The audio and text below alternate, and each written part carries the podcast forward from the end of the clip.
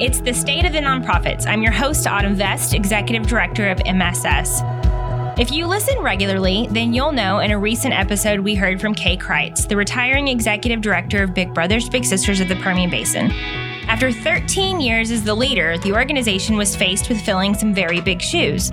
No matter the reason an executive director or C E O leaves a nonprofit, planning for the future of leadership is not something many of us do very well. But we are neither immortal nor irreplaceable, and change does happen whether we are ready for it or not. The best thing we can do for our missions is to plan ahead and be prepared for the future. In the studio today, we have two guests to chat with me about how Midland Children's Rehab Center, or M C R C, faced succession planning. Brooke Mueller retired in twenty twenty as executive director of M C R C after nineteen years in the role. And Kristal Kidd, the current executive director of M C R C, join us today. Thank you for being here. Thank you for having us. Yeah, absolutely. I'm excited to have this conversation. You guys are a rare example of succession planning done well. And so I'm excited to dig in. But before we do that, we begin episodes with a very brief description of ourselves for our visually impaired and Recording Library listeners so that they can create a mental image as they listen. I'll go first. I am five foot two with pixie brown hair, brown eyes, and green glasses. Today, I am wearing flowers again. It's the summer theme I'm in, and very bright coral pants. Brooke? I am five feet tall. I have brown hair. I am typically smiling so that everyone knows I like them. And um, I am wearing a pair of tan pants with an aqua blue sweater. My name's Kristal Kidd, and I am five three, have brown eyes. Um, I also like to smile a lot and have dimples, and I'm wearing a white shirt and navy pants. So let's let's jump in. Brooke, I mentioned in the opening that you served as the executive director of M C R C for nineteen years, but you were a physical therapist before and after your role in leadership until you fully retired this year. So how many years in totals were you with the agency? I was uh, or have been with the agency for twenty-five years, and um, I would add a uh, correction to your statement. I am still doing a little bit of physical physical therapy at the center, but no more than about twelve hours a week. Oh, that's good news. So a tenure that long is not something we often see in any single nonprofit. What's kept you engaged with M C R C for so long?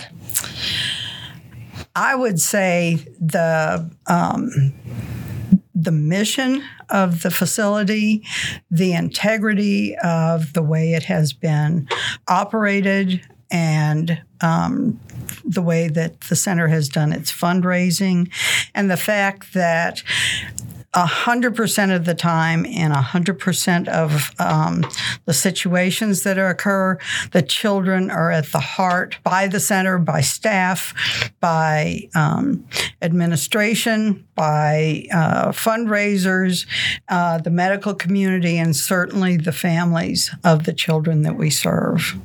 So, Kristal, like Brooke, you've also served the organization for several years before you stepped into the executive director's position, first as a physical therapist, later as the director of physical therapy. How long have you been with the organization in total? Been there about twenty-two years. I came one day to see Brooke and just fell in love with the center, and um, they luckily hired me part-time, and I kind of feel like I grew up there. I'd only been one year out of school and um, was very green and new and had just had a baby. And um, I feel like I grew up there. So let's talk about when you were preparing for retirement. But even before that, I think that you guys went through some different exercises so that your retirement didn't shock the organization when you were ready to step out of the executive director position. So can you talk a little bit about what your steps in the process were for preparing for retirement and succession? You and I have talked about this before, but I want to um, praise the Association of Fundraising Professionals. Uh, the function of that organization in the community of Midland has been stellar.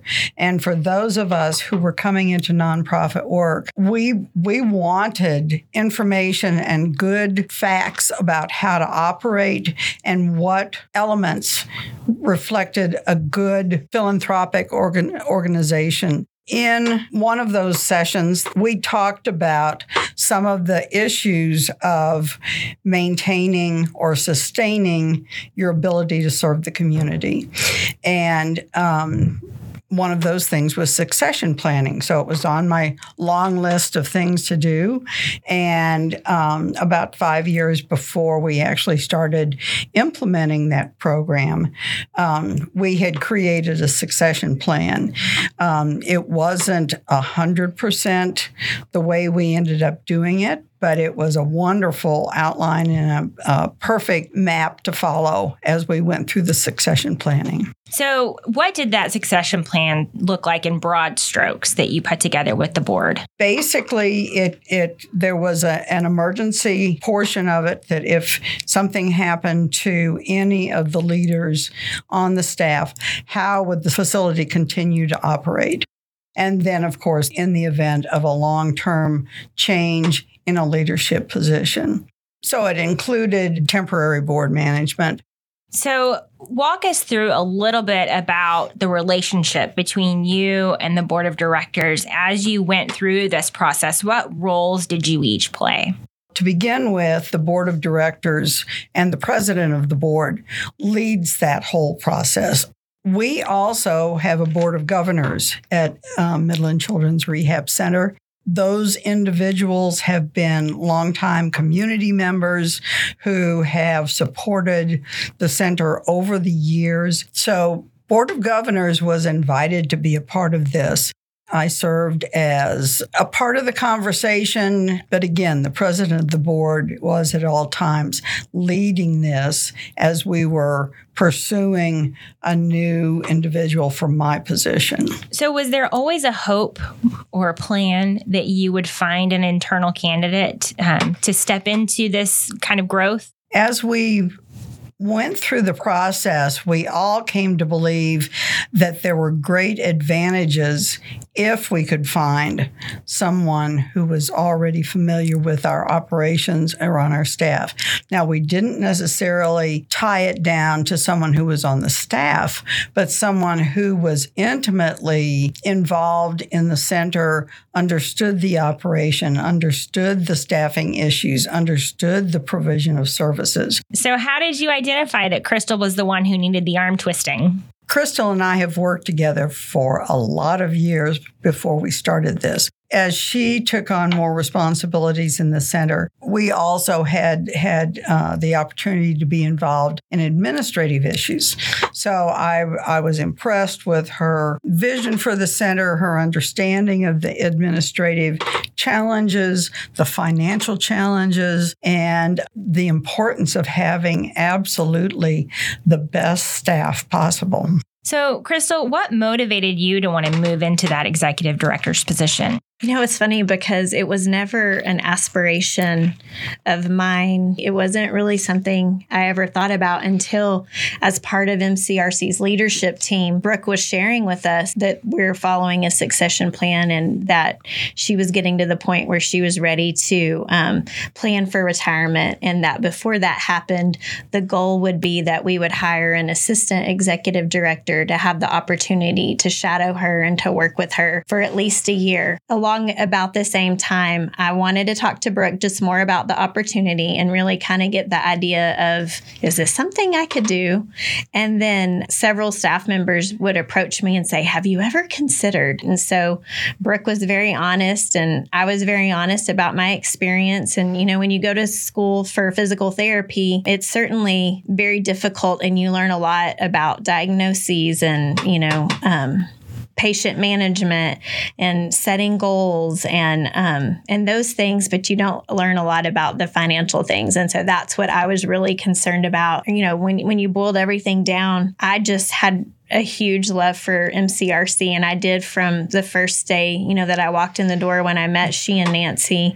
And I really just could feel that something was different there and knew that I wanted to make that a part um, of my life, and just saw value in visiting with Brooke and, and others on staff of how the love for that mission and the understanding of how we carry out that mission and the operations was a true strength. I'm a, I'm a crockpot. Like, I'm really slow slow at being okay with the big change and just knowing that we had a year to work together. I was like, if I could ever do this, it would only be because I could work side by side with her for a whole year. So what did that year of shadowing Brooke look like for you, and how did that prepare you for stepping into the role on your own? Well, I loved it. It was wonderful to be right down the hall from her and to just have a different working relationship than what we had had from, you know, being physical therapists together and some of the other programs that I helped do. But it, it also was the year that COVID happened. It's like, mm-hmm. so we had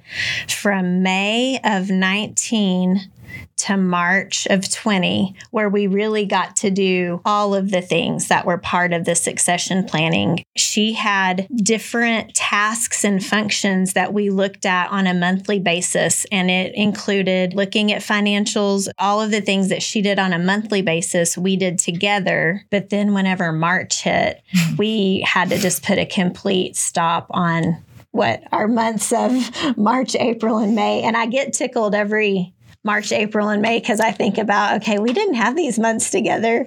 Um, but and then it was just, how do we fulfill our mission with all of these new restraints and um, the necessity to, you know, keep people safe. And we need to touch and see people to to fulfill our mission, but now we can't because there's a danger in that. So I'm really fortunate that it happened when she was still in that role, because I think that would have been really difficult. And it gave us an opportunity to problem solve through something that had never happened before. And, you know, just having, I don't know, two people along with the support of the board and all of the other staff just made that very difficult time be a lot more manageable. I mean, I'm sorry, going through COVID as the executive director, I was really very lucky with my team and board here at M S S, but I was driving the ship mm-hmm. by myself. Mm-hmm. I would have just given anything to have had a Brooke at uh, that time, exactly. who had all of those years of experience. And, you know, I'm sure you didn't face anything like COVID either, but bringing your experience Absolutely. And you guys together being able to tackle that. What a blessing. Yes, absolutely. And, and you know, the good part of all that was, you know, we were in the crisis before we even knew what we were talking about. Yeah. And so there were a lot of things in managing the building and managing staff and and dealing with the financial issues and the fundraising and so on and so forth that had to continue. I mean, it was not like all of those things just came to a halt. You had to pay the bills. You had to continue communicating with your people and with your with your um, stakeholders. And, and so then we just added the COVID management on top of that, which really there was no template. And so we just made up our own. Well, I do think you're right, and that we are very lucky in our funding community and in our just community at large that everybody, we all wrote the playbook at the same time, mm-hmm. holding hands, socially distanced together. So, you know, Brooke, you went out with a bang. Kristal, you came in with a bang. What was the transition like for you going from a staff and team member to being the executive director? You know, it wasn't what I expected. I felt like going into it, things were going to maybe instantaneously change. And I didn't see that. And I think the the beauty of us getting that year together under our belt where staff began to slowly see that Kristal's role is changing. It, it was an easy transition. Like it wasn't, I never felt like they didn't consider me um, executive director now. I don't think that it was difficult for them to, to see me in that role. It just was a really natural, felt good transition. She is still seeing patients now, but right at the beginning of our transition, we still had devoted hours together where we carved out for each other.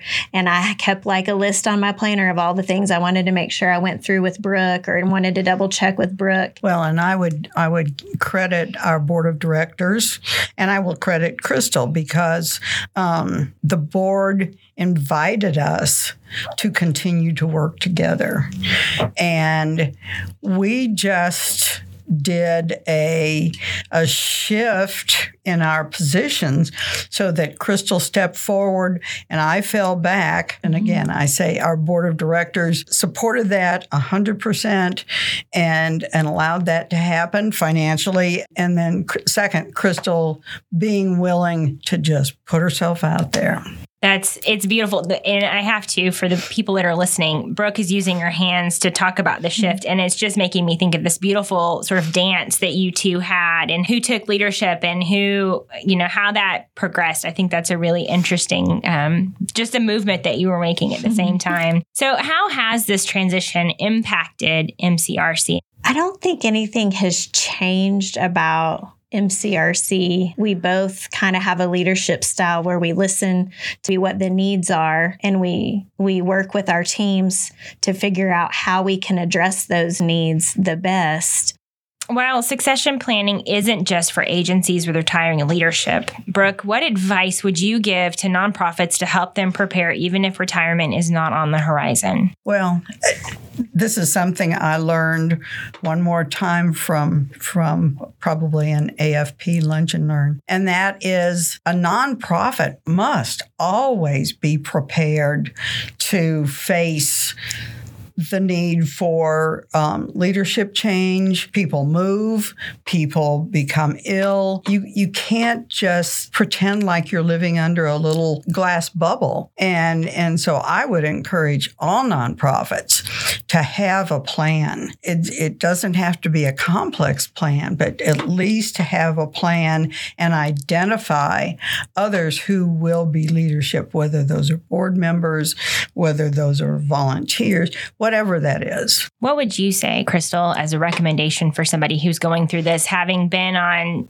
a staff side and then moving into the E D role? Would you give any thoughts, tips, or tricks? When you have a, a love for what the mission is or, um, you know, what the operations is, um, just to be very respectful of what leadership look like and, you know, don't feel like you have to to change, to change it all or completely go a different direction, you know, make it your own. And I think that when you have a love for what you're there for, that is just like a natural thing that happens. I love it. I hope that our listeners are enjoying this and getting as much from this conversation as I am sitting here. I thank you both so much for joining me today. Any final thoughts? Mm-mm. Just keep yeah. doing good work. yeah, yeah. I, th- I think this is, is such a critical topic that um, I hope everyone who will take to heart the need to have a plan.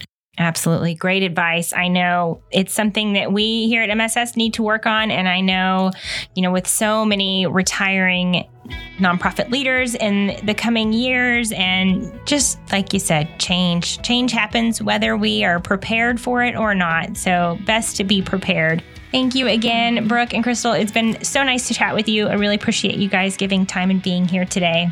Thanks, Autumn. Thank you. So to our listeners, thank you for tuning in. Remember to subscribe to receive notice when new episodes drop. M S S is proud to be a partner with Pioneer Natural Resources. With Pioneer's partnership, we are working to create impact in our nonprofit community with programs like State of the Nonprofits, I T services, and more. And as always, thank you to our partners at the Recording Library of West Texas for collaborating with M S S to produce State of the Nonprofits.